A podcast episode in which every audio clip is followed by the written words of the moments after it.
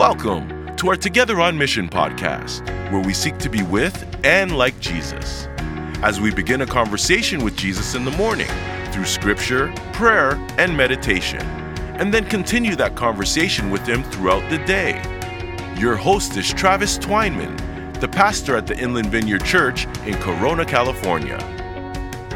In this season of the podcast, we're going to be journeying through the Old Testament book of 1st and 2nd Kings. Good morning, everyone, and welcome to this daily podcast, the Together on Mission podcast. This is Travis, and the title of the podcast this morning is Fully Committed. Not kind of committed, not committed, but fully committed. And nobody talks like that anymore. But the Old Testament talks like that all the time. Fully committed, totally committed, fully devoted, totally devoted. And when the Old Testament uses those kinds of phrases, what is going on? Well, before I answer that, before we talk about that for a bit, let me ask a very interesting, odd, direct question. What idols do you have hanging around in your life?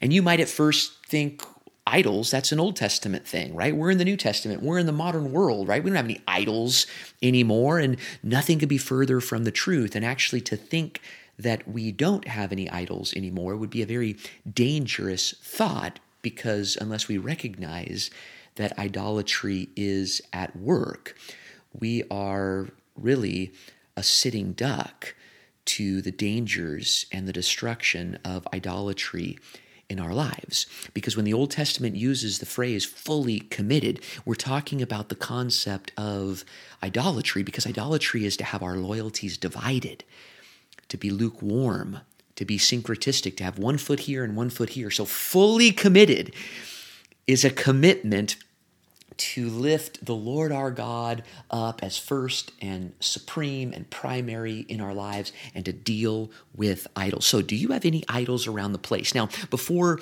we get to this text, let me define an idol. An idol is anything that God has made person, object, pursuit.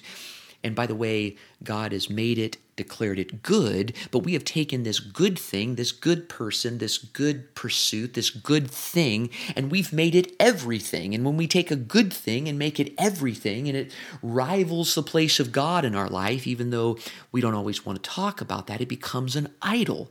And when something becomes an idol, we introduce demonic properties into our relationship with that thing, and it begins slowly but surely to destroy us.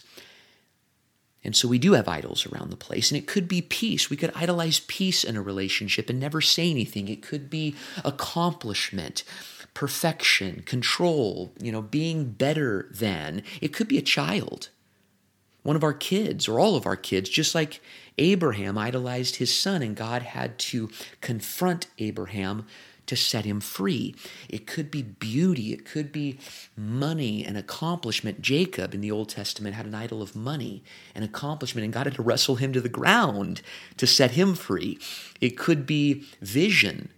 Saul of Tarsus had an idol of his vision, and, and God had to blind him and knock him to the ground in order to set him free. So, what idol do you have laying around the place?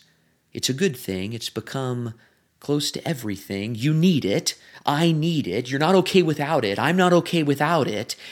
And we, whether we know it or not, if that's taking place or where that's taking place, we've introduced demonic properties into our relationship with that thing, and it slowly but surely will bring destruction, will bring pain, because idols always require sacrifice.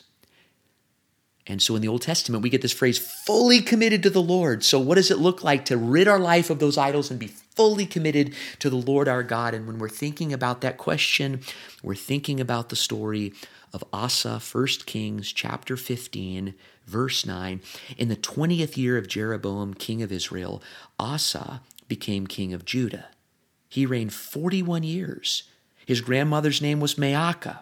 Asa did what was right in the eyes of the Lord, as his great great grandfather David had done. He expelled the shrine prostitutes. And here it is He rid the land of all the idols that his ancestors had made.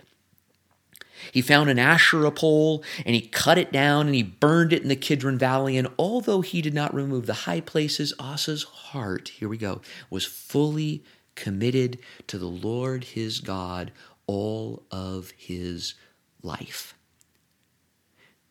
The Old Testament talks a great deal about idols and about a few kings in 1st and 2nd Kings whose hearts were fully devoted to the Lord their God, and they took idolatry seriously, and they rid the land of the idols, and they cut down the Asherah poles and they burned them to powder, taking this whole idea of idolatry seriously.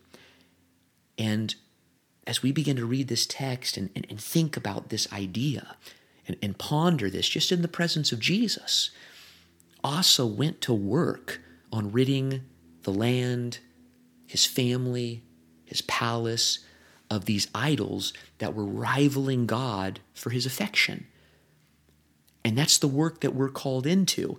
And of course, the first step is to, to recognize, and that's very, very difficult. Asa was very young when these idols were all around him. And some of us have grown up with idols all around us. And it's kind of the water that we swim in in our modern world, even in the church, certainly our family of origin.